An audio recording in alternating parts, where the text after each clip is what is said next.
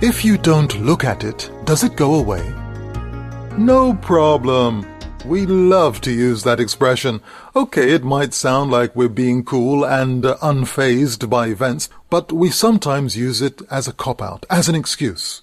When an issue we don't want to deal with comes up, we give the advice, don't dig nothing, that's our culture. But if you close your eyes when crossing a major road, does that mean there are no cars because you don't see any cars? Almost everything happening in our community will have an impact on us, directly or indirectly.